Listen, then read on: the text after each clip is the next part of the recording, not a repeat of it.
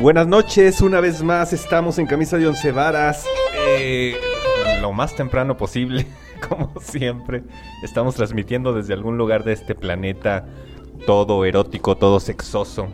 Y a propósito del tema, pues vamos a hablar un poco del arte y el erotismo, el arte y el sexo. Que de hecho, pues prácticamente desde los albores del ser humano se ha presentado este tipo de manifestación. Porque pues ya viene implícito en el ser humano desde sus inicios. Y creo que vamos a, tomar algunos temas muy interesantes que yo creo que varias de las personas que nos están escuchando pues también ya los conocen. Y pues vamos a un poquito a analizar esos programas. Entonces, ¿cómo estás, mi Marcos? Buenas noches a todos, transmitiendo en vivo y en directo desde Sodoma, en los límites con Gomorra, un pueblo conservador para el estilo de vida que solemos llevar en camisa de once varas. Más para allá de chilitos para el que no sepa dónde. Todavía respetan las tradiciones cristianas de las orgías y, sobre todo el protocolo, ¿no? Lo cual me da mucho gusto. Pocas veces se encuentra tanta civilidad sexual en los pueblos paganos. Eh, estamos en un programa que podría decirse, según Facebook, que tiene una alta connotación sexual. La verdad es que no. Van a encontrar aquí un programa sumamente aburrido donde vamos a hablar de eh, la interpretación del sexo desde hace muchos, muchos, muchos siglos, hasta la censura que se sigue viviendo el día de hoy en pleno siglo XXI, donde muchos artistas siguen siendo censurados por su alto contenido sexual. Eh, aquí en Fresnillo, Zacatecas, porque Fresnillo está en mi corazón, yo siempre transmito desde Fresnillo en mi corazón, realmente estoy en Sodoma.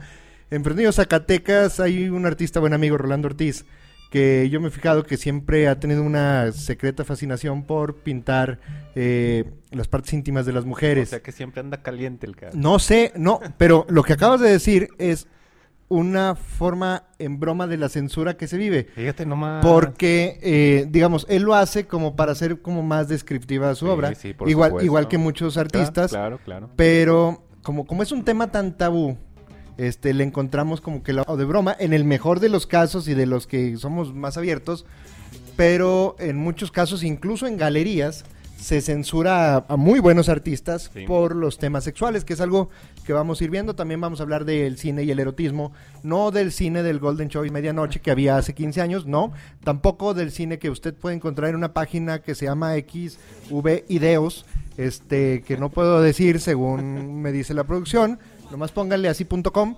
Ahí videos buenos, les recomiendo la, sección amateur. El de la producción es un santo. Incluso hay unos videos de Fresnillo y así, pero no se los recomiendo tampoco, no es tan bueno. Este, yo nunca lo he visto, pero leí un artículo al respecto. Y vamos a hablar del cine amateur, que del cine amateur, del cine real. Este, de películas como Me interesa Lolita, que fue hace ya muchos años, no sé si recuerden. También de Nymphomaniac y de otras películas que eh, comparten el buen cine con el erotismo.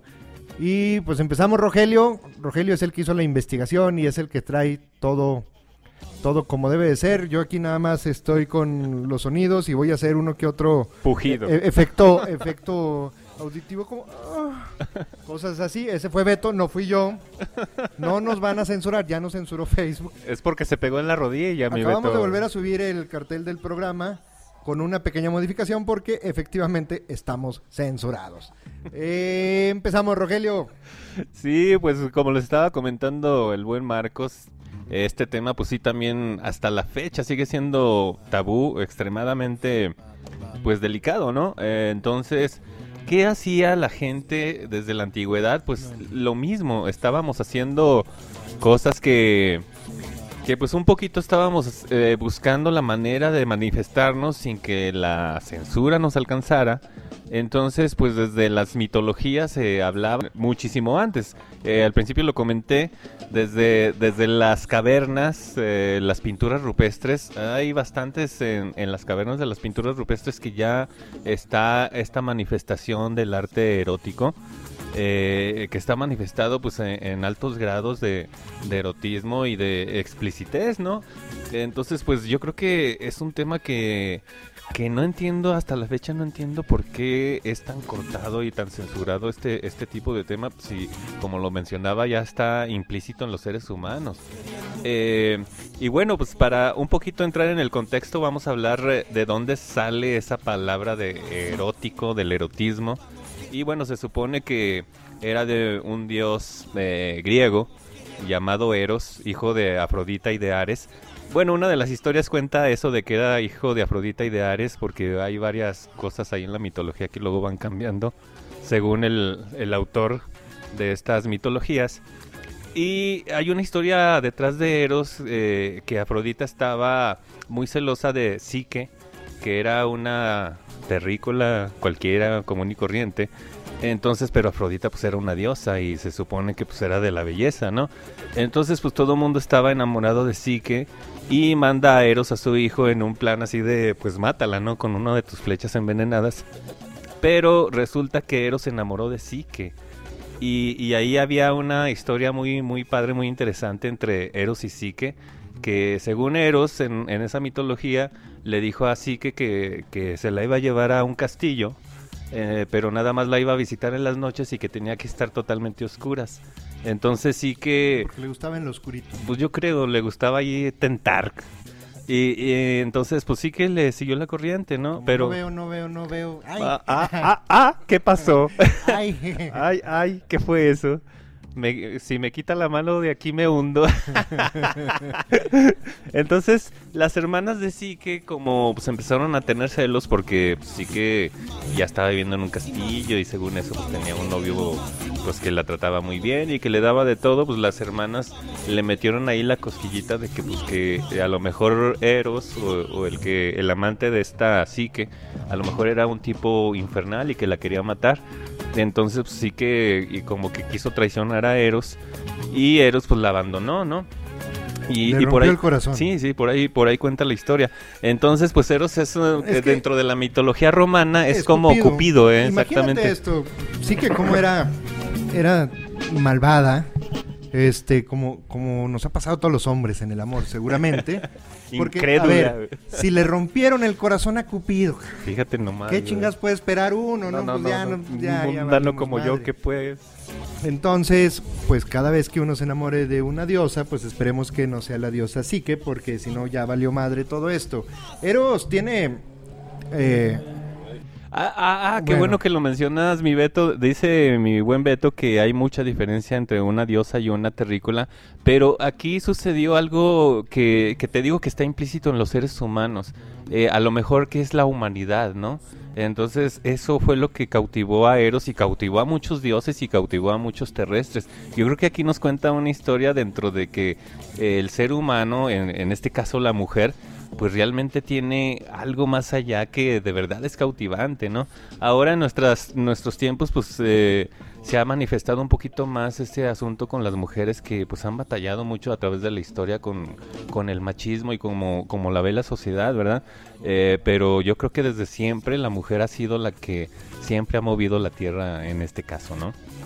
bueno, y después de este comentario políticamente correcto, este... Porque si no nos cortan la porque si no transmisión. nos cortan la transmisión. Eh, continuamos un poco. Eh, Eros no, no solo es, digamos, el dios del sexo, ¿verdad? Porque todos lo asociamos con, Claro. con, con- con- con la cachondez y con todo esto. No, o sea, también tiene que ver con la fertilidad, como, como bien comentaba Rogelio, y con el amor. Entonces, eh, regularmente, y fíjate, los griegos desde entonces te decían, como, primero enamórate, y luego ten sexo, y luego ya te encargas de la fertilidad, ¿no? Claro. Pero pues en los estratos mexicanos pues, pues no, no le damos en ese rumbo, ¿verdad? El orden de los factores no altera el producto. Más bien termina O- habiendo producto, o pero, producto, sí, sí, pero no siempre todos los factores, ¿no? Claro. Entonces, eh, pues, pues Eros eh, es como un, un vato, bueno, no un vato, ah, pero es un mito de. Como, como agridulce, ¿no? Como que nunca le fue tan chido a pesar de que es como un contraste de pues era el encargado de enamorar, pero no le fue tan bien como él hubiera querido. Efectivamente, y fíjate qué bueno que tocas ese tema porque eh, realmente sucede, eh, vamos a hablar de algunas, de algunas novelas, de algunas películas que más o menos es la misma historia, eh, a lo mejor con otros intérpretes, pero que sucede que sí está haciendo cosas interesantes, ¿no? Eh, bueno, Eros tenía uh, dos hermanos, pero uno era Himero que ese era como que el de la atracción carnal. Porque como tú lo comentabas hace rato, que Eros era así como que del amor y, y el flechazo y todo bonito. Es que Eros pero- era como nosotros los conductores de Camisa de Once Varas, pues, O sea, digamos, tierno, romántico, cariñoso, sin duda alguna. Y Claro. había un pinche vato que, que era su carnal, que le decía, no, no, no, tú, tú échales un palito, cabrón. Sí, sí, era la parte oscura de, de, Eros eh, y Mero. Eh, realmente yo creo que hacía falta que también existiera, ¿no? Porque, pues, co- como que yo creo que todo culmina en una relación sexual eh, determinante o no determinante en este caso. Eh, luego lo tomamos como otra, otra cosa, pero, pero sí, o sea, realmente, ¿cómo se va diferenciando Eros de Himero, ¿no? Y luego mucha gente piensa que son que es lo mismo, ¿no? Pero realmente no es tan exacto así como dices. No, es que Himero es como el, el que va, como, como que el que nomás quiere cachondear, ¿verdad? Y Eros, pues es romántico, o sea, es una onda romántica. Sí, sí, por supuesto. En- entonces, pues, pues Eros es, es un personaje y a partir de ahí empezó a fluir un movimiento de arte desde la antigüedad eh, muy interesante que eh, pues, pues ya después se, se fue transformando, ¿no? Y, y se fue convirtiendo en erotismo como tal. Sí. Eh, pero la representación o una de las representaciones más antiguas, digo, hay muchas, en todas las culturas tienen su representación del erotismo y de la fertilidad y del amor, pero una de las más antiguas, de las más eh, estudiadas, pues fue precisamente la de Eros, que este pues luego le fue dando pauta a, a- a, pues A Cupido, porque bueno Cupido más romano no sí, sí, este, porque era una pero- onda romana copia de, de- pero darle una esa- identidad a la sexualidad humana no que, que ese es uno de los grandes retos que siempre ha tenido Lo, lo que se me hace se me hace curioso, Marcos, eh, hablábamos ¿Te de Eros. curioso la sexualidad Sí, bastante. Yo que soy virgen, pues no sé nada de eso. Yo nomás vengo al tema, ¿no? Pero realmente Eros eh, y Cupido eh, se suponía que eran la misma identidad de, según, según los Eros del, de, según la cultura griega y Cupido de la cultura romana, pero se suponía que era algo parecido, ¿no? Lo que se me hace curioso es que Eros y, y Cupido siendo tan iguales, eh, nosotros como sociedad hemos visto lo de Eros, lo erótico, como algo que no debe de ser tan, tan abierto. Y vemos el asunto de Cupido como lo bonito, el corazoncito. El 14 de febrero todo mundo menciona a Cupido en ese caso, ¿verdad? Pero es lo que se me hace raro que, que cómo diferenciaron abismalmente siendo la misma identidad según las mitologías, ¿no? Que exactamente, dicen que no es lo mismo Cupido que Escupido, pero y a eh, ti cómo te gusta con Cupido o Escupido no, no, no, no, no, eso eso ya según la estimulación. Eh, Eso depende del amaroma. Exacto. Este, que, donde Eros pues, es una fuente de inspiración. Eh, ¿qué, más podemos, ya para rematar a Eros, ¿verdad? porque pobre Eros. No, no, no lo remates. Yo creo que Eros, como te lo mencionaba ahorita, eh, ha sido un poco minimizado por la sociedad y yo creo que Eros debería de tener un mejor rango que Cupido. Porque para empezar, pues fue primero, ¿no? La, la entidad de Eros. Y en segundo lugar, pues Cupido te digo que lo han utilizado como más, más fresón, más, más dulce. Pero pues es la misma. La misma gata, pero... Pero revolcada y Sí, Eros sí. pues es el padre de los revolcones. Entonces pues, pues le gusta ese cotorreo. Y ya muchos años después, digo, hubo un movimiento de, de arte a lo largo de la Edad Media y todo que tiene que ver con la sexualidad que no nos va a alcanzar el programa para analizar propiamente. Lo vamos a anotar en el programa para el 2043. Eh, Sí me gustaría, Marcos, eh, sí, como cambiar de ese tema, pero que tenga un acercamiento a- al asunto de, de Eros y toda la mitología griega y que luego los romanos la, la retomaron. Hablar de, de Pompeya, la Ajá. ciudad de Pompeya, eh, que, bueno, muchos la conocen que, que fue eh, hundida por el Vesubio, por el volcán que luego eh, resurgió y se ven los las personas ahí en sus últimos momentos, algunos abrazados, unos abrazando a sus hijos. Pero lo, lo que quiero mencionar de esto, de una ciudad romana, por supuesto, fue que cuando la estuvieron analizando y estuvieron desenterrando todo eso, eh, pues encontraron una alta dosis de, de cosas sexuales. Entonces, pues al principio, pues pensaban que eran nada más los, los vestigios de los que se murieron ahí a causa del volcán, pero ya desenterrando más cosas, eh, encontraron que era una especie de Sodoma de aquellos tiempos.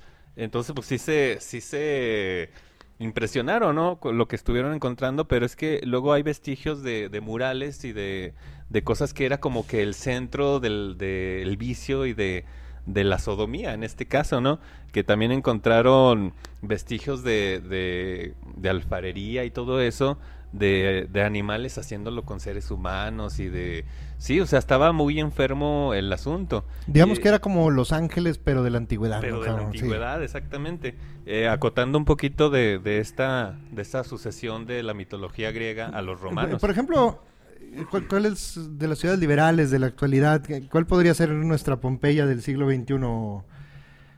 Bueno, no es Pu que puede no ser Ámsterdam, no a lo mejor que es de las ciudades más abiertas. No quisiéramos herir susceptibilidades, pero sí, pues hay varias, varias ciudades que... Ámsterdam, a lo mejor que es que, que, eh, referente a la sexualidad, sí, pues sí, es de y- la que tiene más. Y, y París, yo digo que París también pues ha sido muy abiertos en ese sentido, eh, que incluso desde ahí han, han que- surgido también varias cosas es que en consecuentes París a se usa ¿no? mucho para cuando van a dar el anillo, ¿no? Sí, sí, sí. Este, y ahí se queda, Y- y- todo y destruido. luego ya se relaciona con Sodoma y cosas así. sí. Entonces, eh, sí, Pompeya es, digamos, la, el, el relato de esta ciudad de Italia. Ujú. Eh, Y- eh, que, que es como la parte real, ¿no? De, de la historia de Sodoma y Gomorra y, y todo esto. Claro. No sabemos si se los cargó el payaso por, por calientes, esperemos que no. Pues, pues fíjate, fíjate, fíjate que sí parecería, y bueno, ya tomándolo como una broma, ya de muchos años después, pues en realidad sí se, por calientes, porque realmente el Vesubio terminó con, con toda esa civilización en, en, en minutos, ¿no? Qué bueno que el Vesubio nunca vio las sábanas de mi adolescencia, cabrón. Fíjate nomás, si no te hubiera caído hasta acá, cabrón. Pues vamos a un corte, un corte Vamos a un musical. corte musical. ¿Cuál Y es? Regresamos con Camisa Once Varas, Juego de Seducción de Gustavo Cerati. Estamos una vez más en Camisa de Once Varas y estamos en un programa muy especial. Les comentaba que pues siempre han sido muy especiales estos programas porque realmente dentro del cotorreo, como no somos expertos, pues empezamos a cotorrear del tema, pero siempre resultan cosas muy interesantes. Entonces, pues estamos hablando del erotismo en el tiempo del arte. Y cómo no mencionar a las famosísimas geishas, nos vamos hasta el lejano oriente de, Japón. Estas eh, famosas geishas se supone que eh, la tradición empezó como obras de teatro que andaban de, lugar en lugar, entonces las presentaban como parte del espectáculo de, una obra de teatro o en ese, en ese tiempo no era como teatro, era más bien como una especie de, de cartel artístico que andaba de ciudad en ciudad. Eh, el problema con, con estas mujeres eh, que cada vez que salían al escenario pues causaban revuelo con, con los hombres, me suena, me suena. Y pues al final agarraban, se agarraban a golpes ahí, andaban destruyendo todos los escenarios donde se presentaban. Entonces eh, decidieron pues prohibir ese tipo de espectáculos eh, con mujeres y entonces las reemplazaron con hombres. Entonces las geishas en ese momento ya eran geishos o, o geishas hombres en ese momento. Eh, pero también sucedió lo mismo, o sea, los mismos, los mismos hombres se, se peleaban por los niños bonitos porque pues todo lo que es la vestimenta, todo lo que es el, eh, el espectáculo de este tipo de personajes, pues llamaba mucho la atención en ese momento porque era algo novedazo, ¿no? Después de eso, pues como seguía sucediendo lo mismo, decidieron poner ancianos, pero ahí ya empezó a bajar un poquito la, la, onda de las, de las geisas. Entonces las reemplazaron un poquito y ya se fue terminando ese asunto. Entonces las geishas lo que hicieron pues fue meterse, hablamos otra vez, a los burdeles y ya era como un asunto ya más bien de servicio para, para la gente que podía pagar para una de ellas, ¿no? Y había geishas de todas categorías, por supuesto.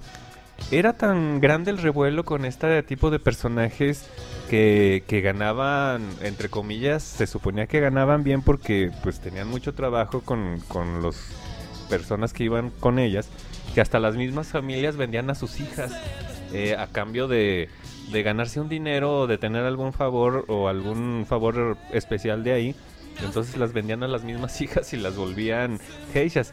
No se dice que eran prostitutas como tal porque era una formación. Tú sabes que, que los orientales siempre han tenido esa disciplina de una formación a cualquier cosa que le pongas, ¿no? Eh, incluso hasta el sushi. La- bueno, una formación para eso, ¿no? Digamos, sí ha habido como, como en todas, digamos, las profesiones del mundo, desviaciones sobre el sentido original de la geisha. Claro. Las geishas, en, en, digamos, en la cultura son consideradas artistas por sí solas, ¿no? Sí, La- sí, las claro. que so- tienen un proceso de formación. sí, bien preparadas. Porque están preparadas en, en danza, en, En canto, en actuación. Sí, todo eso. Ella, digamos, una geisha como tal, es como se sienta bonito y sonríe y tiene un gran tema de conversación. Por supuesto. Y a, a raíz de su tema de conversación y de su semblante despreocupado, hace que este, el acompañante pueda olvidar como la cotidianidad, ¿no? Es como el estilo o, o la finalidad de una geisha. Sí, sí, claro. Eh, pues, digamos, su lugar como tal, pues es en las casas de té. Y, y se paga mucha lana, o sea, por las verdaderas geishas se paga Voy mucha lana para, para platicar. Que, que- que hay que tener, digamos, hay, hay que dividir bien. Si hay geishas que, que acorde a la tradición este, asiática, pues, pues siguen esta, esta cultura y esta costumbre, pero también hubo una desviación a, al servicio, ¿no? Sí, sí, claro. Este, que, que no es como tal lo que pide la tradición, pero que milenariamente, bueno, por siglos se, se fue dando. Sí, claro, y es que esto fue orillado por la misma sociedad, ¿no? Que fue olvidando un poquito lo que era tradicionalmente o originalmente este, este proceso de las geishas. Y como tú lo mencionas, después se retomó eso porque, bueno, esta tradición de las geishas ha sido un parteaguas de, de esta cultura japonesa en todo el mundo. Entonces lo volvieron a retomar, pero ya como lo, lo menciona Marcos, en un aspecto un poquito más cultural. Eh, sí, por supuesto que hay todavía gente de ahí que, que se dedica al servicio, como lo mencionas. Este, sí, fíjate que El pecado de Yuki era una novela muy antigua, bueno, no tan antigua que se hizo aquí en México. Ana, Ana Martín, creo se llamaba la, la intérprete, y que hizo eh, una adaptación a este tema de las geishas, que realmente aquí en México como que no la entendíamos muy bien, pero pues la trama era como todas las novelas de telenovela de Televisa, pero funcionó. Pero sí, como lo mencionas ahora, la gente en Japón, incluso hasta la misma ropa, eh, ya es como, como una tradición y que también la gente que va a esos países, pues se trae un recuerdo como el kimono. El kimono era lo que utilizaban estas... El kimonito. Eh, y luego ya surge el chistecito de, a ver, quítatelo. Ah, qué bonito. y, Eh. y realmente, pues sí, esta tradición milenaria japonesa, de ahí surgió a, a la estampa japonesa, que también tenía mucho que ver con el asunto erótico. Eh, esto es muy interesante porque eh, la sociedad, como todas las sociedades hasta la fecha, la actualidad, han crucificado un poco al erotismo, entonces todo esto se hacía pues eh, detrás bambalinas, ¿no? Entonces había señores o personas que iban y rentaban las estampas, pues no sé para qué, con qué fin, ¿no? Yo creo que para con un fin recreativo. y, y era bien curioso porque este podías rentar las, las estampas por dos, tres días y luego las tenías que regresar. Porque comprar esas estampas era demasiado caro. Eso nada más lo hacía la gente pudiente. Entonces, así como los plebeyos como yo, pues ya me juntaba mis 20 varitos el fin de semana, iba y, y rentaba unas estampas. Era como el blockbuster de aquellos tiempos. Eso estaba interesante porque cómo cambia la tecnología y cómo cambian las tradiciones, ¿no? En ese tiempo, pues lo que había era estampas, pues entonces pues ibas y rentabas tu, tu estampita. Ah, esta, ya, esta ya la vi, te la recomiendo. Pues, eh, di- digamos que el- la humanidad siempre hemos tratado de adaptar lo Sí. visual a los recursos que tenemos en cada, en cada etapa, ¿no? De, de la civilización. Claro. Digo, pues, así como bien dice José, pues nos tocó Videocentro, eh, Sí. que todavía hace poco leí que existe un último videocentro en el país que se resiste Ah, a qué morir. inter- Qué interesante. Eh, Blockbuster, que, Sí. que ya fue poquito después, Sí, que sí, le sí. tocó a otra generación.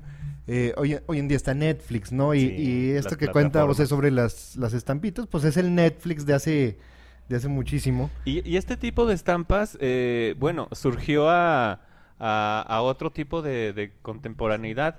Eh, bueno, quiero mencionarlo porque en el templo de la India de Kajarau eh, está el Kama Sutra totalmente. O sea, el antecedente al Kama Sutra. en un templo, en un templo de la India.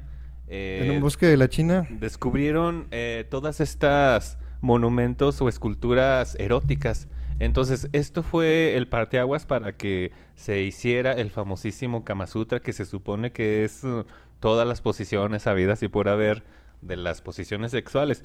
Pero realmente, como tú lo comentaste también hace rato, este, eran unos ritos de fertilidad. Bueno, eso suponen o eso quieren hacer mencionar eh, los historiadores, nada más para bajarle un poquito pues a lo candente, ¿no? De estas imágenes y que realmente, pues hasta la fecha tienen muchas dudas, más dudas que respuestas. Y todas esas civilizaciones, hablamos de, de los egipcios y de, acá de los peruanos y todas esas civilizaciones han tenido este tipo de manifestaciones eróticas. ¿eh? Y, y, también ya más en, en, siglos recientes, digo, cuando yo era un infante por ahí el siglo XVIII, este, ya se empezó a dar eh, la literatura más, más de forma comercial. Eh, la literatura erótica, y es cuando llegamos al, Marqués de Sade. que, que él, digamos, eh, los que leyeron, digo, gracias a Dios yo no lo hice, pero los que leyeron o vieron 50 sombras de Grey, pues 50 sombras de Grey es como ver en familia con Chabelo, este, a un lado con la literatura del Marqués de Sade, ¿no? Donde sí dice, agárrate chiquita que ahí te van las nalgadas de de veras. Sí, sí, el, Marqués de Sade, y fíjate que mucha gente que he escuchado que ha, ha intentado leer a, algunas novelas de este personaje, han dicho que no las aguantan, mucha gente no las aguanta. Y, y más si son un poquito más jóvenes, eh, sí es difícil, ¿eh? es muy Es difícil, porque también es una generación que procesa más visualmente, es decir, no hay este un procesamiento lógico a partir del relato lo que también modifica, que la otra vez platicaba con Beto, nuestro productor, sobre el Homo Videns y cómo se ha descartado un poquito esa teoría. Yo sí sigo creyendo que tiene algo de cierto, porque la generación actual puede procesar altos niveles de sexualidad y de violencia de forma visual, pero les cuesta más trabajo, nos cuesta más trabajo procesarla cuando lo leemos o cuando nos lo relata alguien, porque nosotros le damos el contexto que queremos. El Marqués de Sade eh, no solo es muy sexual, sino también es muy violento. Y pues de ahí viene el sadismo y de ahí viene el, masoquismo como tal, ¿no? O sea, los jueguitos este, sexuales, digamos, el marqués se pasaba de, de, lanza. Por eso es solo literatura, eh, no lo hagan en casa, pero se recomienda leerlo, ¿no? Sí, sí. Eh, eh, entrando al contexto del marqués de Sade, pues es una persona que nació en 1740. Y aquí bien dice esta anotación educativa nuestro productor Beto Casas, digo su nombre para que sepan quién tiene tanta sabiduría que no es bueno hacerlo y si lo hace, por favor, use lubricante. Sí, sí, por favor, pero del... del pero del bueno. y, anticongelante también, porque está... Y antiséptico, si pueden también. bueno, comentábamos que el Marqués de Sade nació en 1740 en París. Hablábamos que París es una de las ciudades que con más liberación en ese sentido. Pues la ciudad del liberalismo como tal, ¿no? En todos los aspectos. Sí, claro. Y, y realmente el Marqués de Sade, pues, eh, nació en una familia que tenía, pues, bastante dinero en su momento, porque después lo empezaron a perder. Y a este famoso Marqués de Sade, desde chico, pues lo metieron a un internado. Entonces ahí fue castigado brutalmente flagelándolo. Los que no sepan qué es la flagelación, pues es una especie de latigazos eh, a, la persona. En este caso, imagínate tú un niño siendo flagelado por un sacerdote. Eh, pues desde ahí empieza su odio hasta hacia la sociedad y hacia la iglesia, ¿eh? Eh, eso fue muy, muy difícil. Entonces lo mandan a vivir con un tío. Eh, Ahora entiendo porque sí, no, pues vos ahí también acá tiene. Sí, sí. Que era, que también era clérigo y y se suponía que, que, ya con ese, con ese tío, pues iba a, tranquilizar todo ese castigo que, que sufrió, pero también el, el, tío era, pues, de esos de que le gustaban las mujeres y le gustaba todo ese desmadre. Entonces ese chico, él se fue familiarizando con este tipo de cosas, ¿no? Eh, incluso pues cuando lo flagelaban, él contaba en algunos de sus escritos que le gustaba que lo flagelaran, o sea, le gustaba el dolor. Y hablando de flagelación, a mí me flagela que nos quedan 20 minutos y tenemos que seguir con, este, bueno, vamos a quedarnos aquí en la onda de la literatura erótica. Eh, el, el Marqués de Sade es un personaje este, que en su vida eh, y en su creación eh, est- está marcado y está, digamos, congruente ¿no? a, sus a sus vivencias. Sí, Lo que pasa es que pues, él desarrolló también cierto, a, base del dolor que sufrió, también desarrolló cierto trastorno donde el dolor genera placer, ¿no? Sí, y hay una, una historia ahí que según eso la escribió el Marqués de Sade que les recomiendo que lean, que se llama Juliet o Juliet, Juliet, como, se, sí. como se diga, este que también es demasiado sádica, pero que incluso se supone en, una- en algún pasaje Juliet tuvo hasta relaciones sexuales con el Papa de entonces. Eh, ya con ese contexto, pues ya se, te supones que algo Si el muy es, grotesco va a eh, suceder. eh, ¿no? eh, digamos, fue tachado de hereje y, hasta, digamos, don- durante todo su, su vida, su muerte y su posteridad, ¿no? No, y, y O- lo condenaron a muerte, pero les falló, fíjate, hasta eso, les falló la, la condena a muerte con el Marqués de Sade. Los crímenes del amor también eh, del Marqués es, es algo de lo que... ciento vi- 120 días de Sodoma. de Sodoma, que eso es cuando ustedes... eh, Que estuvo preso y ahí le Si usted mojó los calzones por 50 sombras de Grey, no le digo qué va a pasar con sus calzones cuando lea 120 días de Sodoma, porque pasa algo más que nalgaditas. Eh, el, el Marqués también, mm, digamos, las ilustraciones que acompañan los libros del Marqués, como, como estoy viendo algunas de Justin Sí. en su segundo volumen, pues, pues también hablan de, de mucho... eh, para ese tiempo algo escandaloso que, que era el lesbianismo, ¿no? Y, y la, Sí. le- digamos, eh, eh, estoy viendo una ilustración, propiamente es un trío entre tres mujeres, una mucho más joven que otra, eh, y, y la connotación sexual que hay del masoquismo, de, del dolor y de los mecanismos que había para infringir dolor, pues para su tiempo era algo muy avanzado. De hecho, esta ilustración del Marqués, pues hoy en día todavía sigue siendo sumamente erótica. Eh, aparte del Marqués... No, si hago una pausa porque... Es, es porque es- está pasando saliva acá. Eh, hice el paso de la muerte, entonces tuve que cambiar de mano el micrófono. Eh, es más difícil el paso de la muerte cuando traes un micrófono. Eh, déjenles digo. Pero bueno, aquí hay confianza. Total, no, hice la pausa porque tenemos que brincarnos muchísimos años porque se nos va el programa por un libro que precisamente eh, estaba platicando aquí Rogelio de Patrick Suskind, eh, del perfume, donde eh, no es como tal un libro erótico, pero sí es un libro de, de crímenes de un asesino Sí, sí. cargado de mucho erotismo, porque es un tipo que tenía un olfato superdotado, ¿no? Sí, por supuesto, este Jean Baptiste. Eh, de hecho, en la novela, fíjate que, que salga después el- la película Sí. de Perfume en el 2006, pero sí hay muchas, muchos cambios. Como en Eh, todas las películas. ¿no? En Jean Baptiste en la novela eh, se supone que es un personaje eh, casi casi enano que está feo, está deformado este, Eh, este es como un jorobado de Notre Dame. Eh, exactamente. Entonces, en la película, pues lo ponen así muy bien parecido, como que para que. Bueno, es que tiende ¿no? a retratar los asesinos como sexys. Y, y entonces sí, pues eh, yo creo que la gran mayoría ha visto esta película y, y el contexto es de que, como lo dice Marcos, eh, es una persona que desde niño nació con ese esa facultad de tener el olfato extremadamente desarrollado y entonces él anda buscando la esencia, la esencia absoluta, ¿no?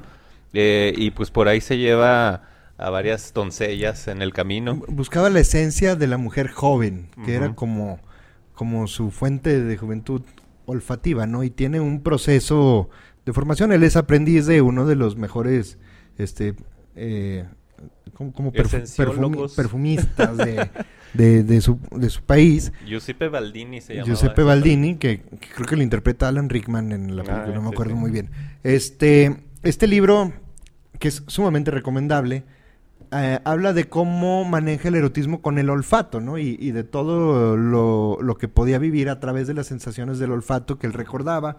Eh, Una parte de su vida, eh, Jean-Baptiste se va a vivir, de hecho, a una cueva y ahí pasa mucho tiempo únicamente sumergido en orgías olfativas, ¿no? Como, como lo, lo dice el libro, donde pues él, él solo con el recuerdo de un olor puede, Sí. puede vagar hasta que la necesidad de encontrar el- la esencia, ¿no? De, de la mujer lo hace volver y, y ser el asesino más buscado de Francia, ¿no?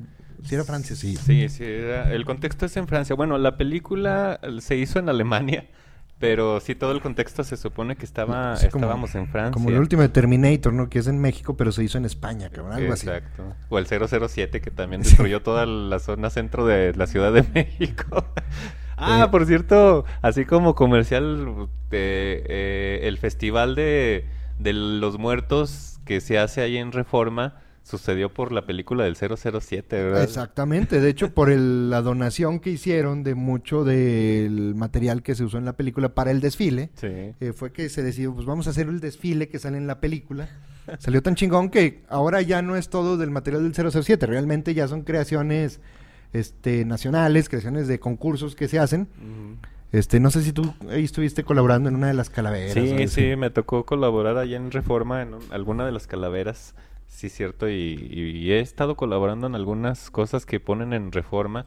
Un saludo para los que nos están escuchando ahí en la Ciudad de México, eh, que también he estado ahí haciendo, estamos algunos haciendo cosas. o- otros libros que, que voy a tratar de mencionar muy rápido como una recomendación Muy bien. eh, de literatura erótica sabrosona, o sea, no nada más como cachondería. sino Aparte del Kama Sutra. Aparte del Kama Sutra, yo pues, pues sí he enviado algunas cartas de colaboración proponiendo algunas posiciones más que yo considero que hacen falta en el libro, pero con fines meramente científicos, ¿no? Más ultramodernas. Sí. Me las rechazan por ser demasiado liberales. Pues, este, Las mandarás por...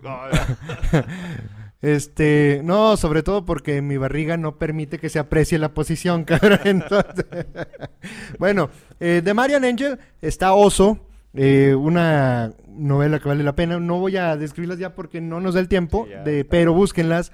Este, Ana Carreras, un francés a medianoche. Eh, David Miklos, Dorada también. Y aparte la portada está súper, súper buena.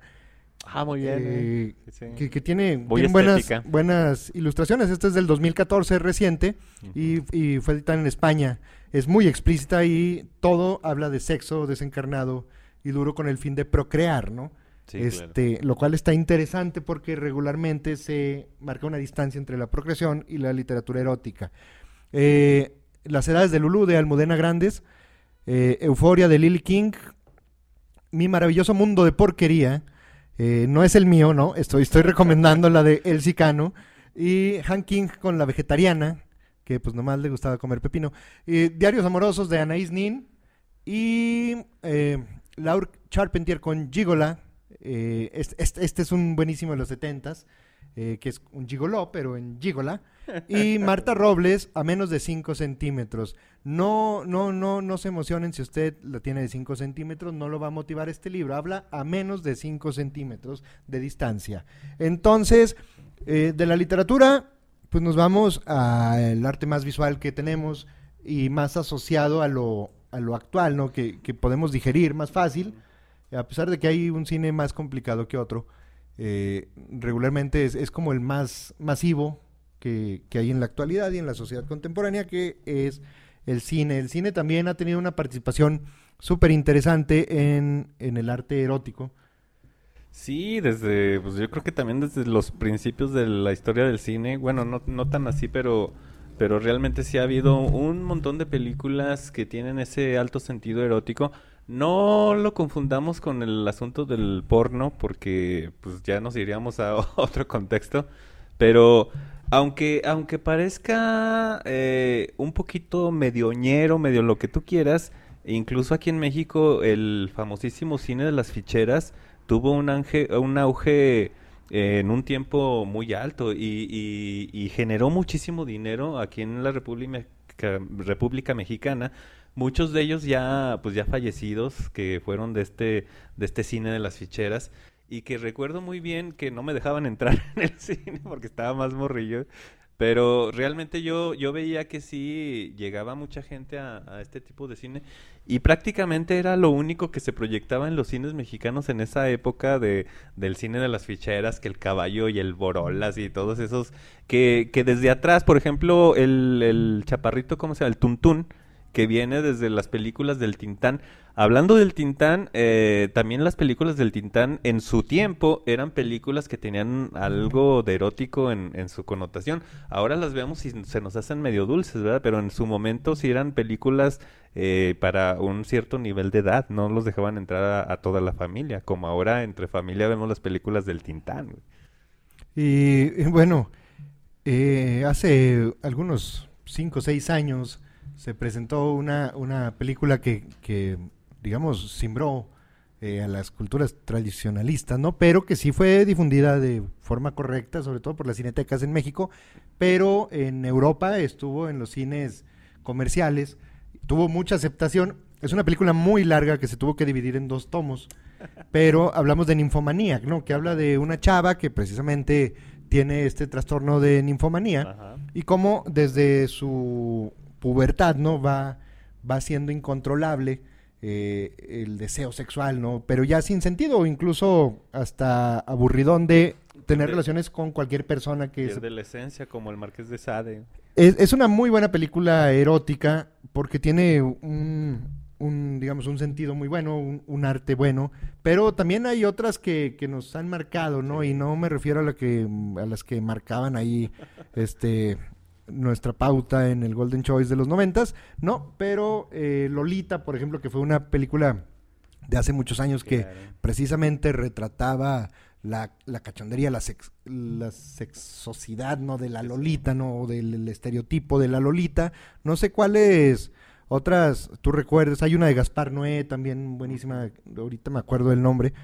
Pero el cine Lop de, Gasta- de Gaspar Noé, este, que también es como un viaje, ¿no? Erótico de alguien que, que recuerda, o sea, siempre es como el recuerdo de sus años sus años dorados, ¿no? Terciopelo azul de David Lynch. Eh, es otra también, El desconocido del lago, esta sí no puedo decir si es bueno o malo, La doncella, Nueve semanas y media, que esta es con Kim Basinger, esta fue en noventera, buenísima.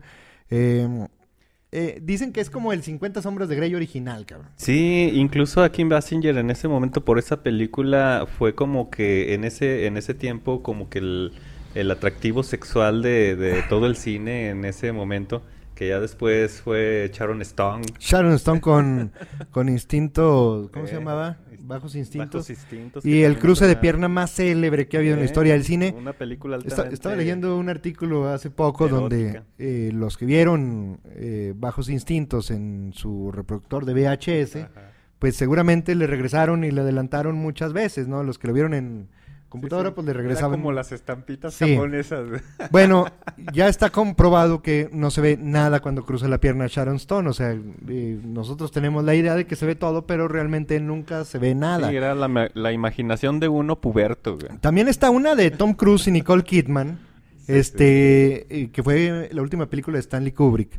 Eh, Ojos bien cerrados. Ojos bien eh, cerrados. que claro. también es, es- sabrosona. El último tango en París de Bernardo Bertolucci también es una película, digamos, psicosexual muy fuerte. Y hay una mexicana que yo asocio, no es propiamente cine erótico. El santo contra las vampiras. El Santo contra las Vampiras, sí, también ya le hemos hablado, pero no. Eh, esta eh, marcó mi generación. Yo sí debo decir que esta película marcó mi generación. Está cargada de cierto erotismo. O te marcó la mano, cara. No, la mano me la marcó desde las ficheras de César Bono, cabrón, y la carabina de Ambrosio y las gatitas de Porcel. Este, no, me refiero a y tu mamá también, Ah, que era un viaje de dos amigos. es. Muy erótica la película, no es Sí, cine erótico para Los nada. charolastras. Los charolastras, Diego Luna y Gael García empezaron juntos ahí. Es la ópera prima de Alfonso Cuarón. Sí, claro. Curiosamente, la película fue financiada y producida por Jorge Vergara, que en paz descanse, el dueño de las Chivas.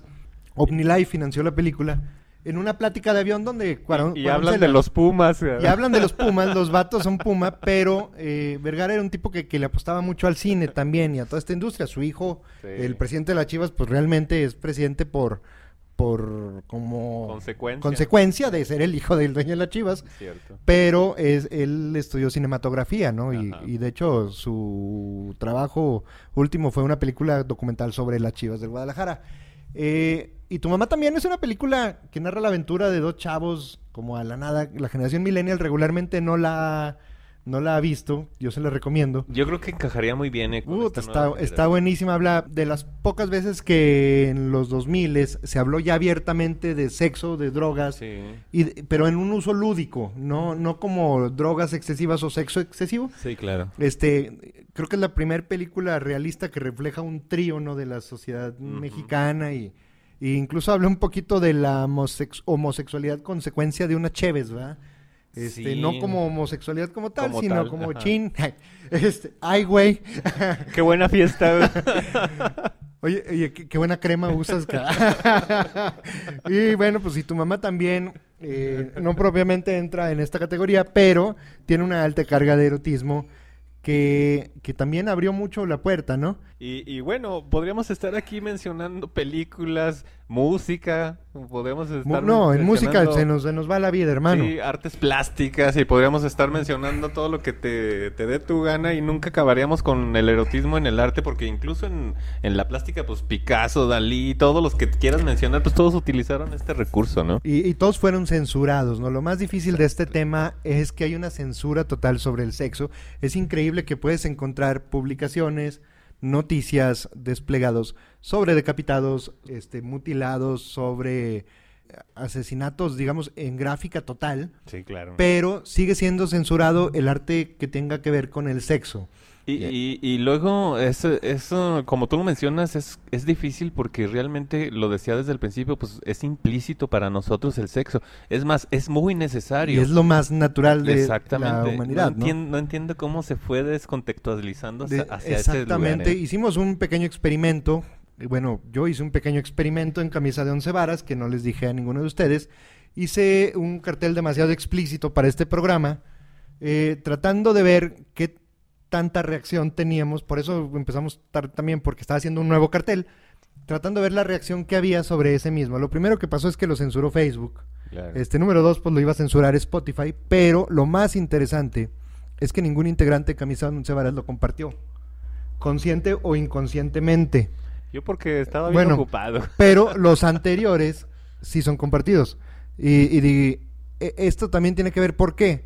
Porque hay como, como una consecuencia subconsciente de no comparto eh, es- este tipo de cosas. La imagen realmente no era tan explícita, no se ve nada abiertamente Sí, y claro. tiene un filtro que pues distorsiona poquito.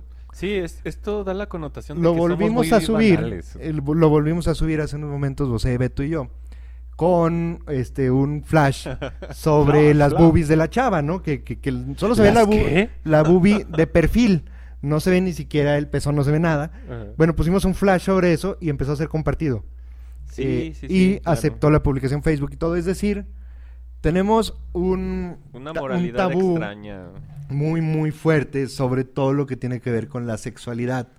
Porque tres semanas antes, o más o menos, habíamos subido una imagen más o menos explícita, pero ahora la acompañamos de la palabra sexo. Y esto cambia todo, todo el sentido. Eh, no solo son las esferas que controlan el sí o no se puede ver, sino nosotros como sociedad seguimos teniendo un tabú muy fuerte, a pesar de los esfuerzos de nobles caballeros como el Marqués de Sade y compañía. eh, seguimos todos teniendo un, un tabú fuerte sobre la sexualidad y sobre no vayan a decir que soy caliente, cabrón. Y yo creo que esto va a seguir por no sé cuántos mm, cientos de años. más. Seguramente se va a acabar la humanidad antes de que se acabe este tabú. Exactamente. Bueno, pues vámonos, mi querido Marcos. ¿Alguna Bueno, pues, recomendación Este... del Kama Sutra? No, bueno, pues espero que mis artículos enviados gráficos sean, sean aceptados por la Sociedad del Kama Sutra Internacional. Claro. Eh, y si no, pues, pues no sé qué puedo hacer. Bueno, Es- sí es sé que- qué puedo hacer, seguir practicando para proponer más. Y es, y es que fuera de broma, en el Kama Sutra hace falta ya ahora las posiciones digitales, porque No, ahora ya hay sexo digital. Ah, bueno, sí, el sexo virtual, ¿no? Que, Sexo que es parte de... que- Ahí hay una, ¿cómo se llama? Un- unos videos del Kama Sutra donde son como, no, no porno, sino como monitos digitales, o sea, Ajá. que te pueden explicar más el cómo se tiene que hacer poco a poco, porque... Con música de Chabelo. El Kama Sutra sí tiene un poquito de dificultad, ¿eh? no crean que es fácil, no cualquiera lo puede hacer, esto es para profesionales, muchachos. Te puede dar un Dejen que lo desgarre en el intento y en Dejen la que lo hagamos los mejores.